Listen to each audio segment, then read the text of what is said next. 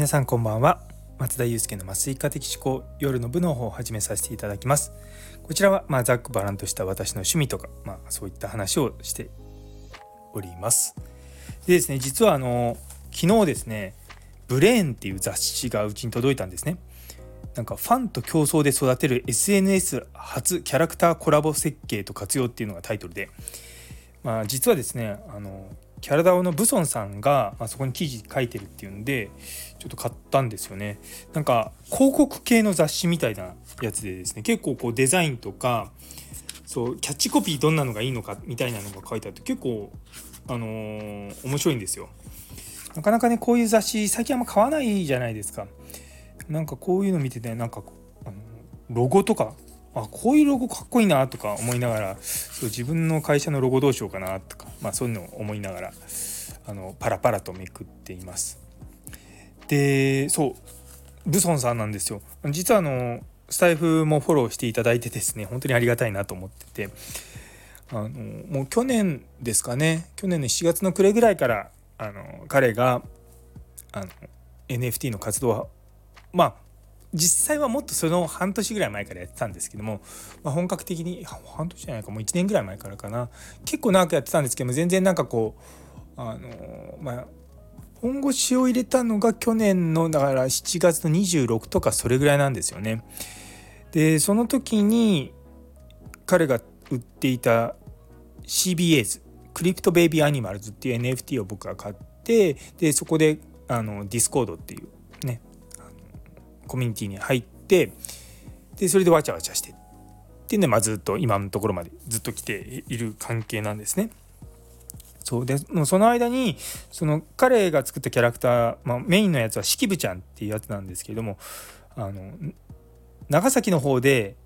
警察とコラボレーションしたりとか、まあ、かなりいろんなことされてるんですよね。でちょうど多分そのキャラダオっていうのができ始めたぐらいの時にそのしきぶちゃんのココナッツサブレとか、あとそれからしばらくしてあのじゃがりことかね、そういったあのコラボ商品が出てて私の周りでもすごくこう知ってる人多いんですよね。でしきぶちゃんっていうキャラクターをまあ中心に エヌエフティー 活動をしていて、で、まあ、僕はすごくまあ共感してるというか、まあ、すごいなと思うのがあのひゃくねんごも続くまあキャラクターを作りたいと。で今ね、僕らの周りにあるキャラクターって、まあ、どんなに古いもんでもまあろくじゅうねん戦後ですよね。まあ、ノラクロまで行くと戦前からあったかもしれないですけど、でもまあひゃくねん経ってるか経ってないかみたいな。でやっぱそういうのってどうしてそういう風になっちゃうかっていうのを彼は考えていて、でそこでまあブロックチェーンとかそういった技術を使うことによってその、まあ、もしも彼が死んでしまってもその後も続くようなキャラクターを誰かこう他の人がバトンをつないでいくっていうコンセプトのもとを始めているんですよ。でこのキャラクターの エヌエフティー を使ってファンがコンテンツの担い手になれるっていうのが、まあ、すごい画期的なんですよね。一般的にそういう アイピー ビジネスと呼ばれているようなそのキャラクタービジネスだと、まあ、さ原作者の人がそのまあ全ての版権を握るっていうのがあの、まあ、当たり前のようなものなんですよね。でも彼のそのプロジェクトっていうのは自分だけじゃなくてやっぱりみんなで一緒にそれを盛り上げていきたいっていうのがいやすごいなっていうふうに本当に心から思ったんですよ。なのでまあ彼の活動をまあ僕はずっとこう応援はしているんですね。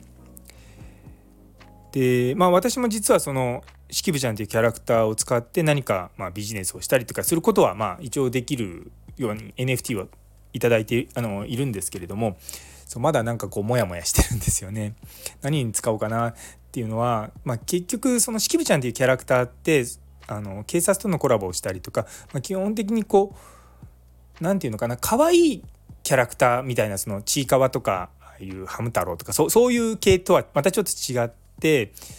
なんか啓発に使えるっていうか 使, 使えるってごめんなさい言葉悪いかもしれない啓発とかのキャラクターに僕すごくいいんじゃないかと思ってて、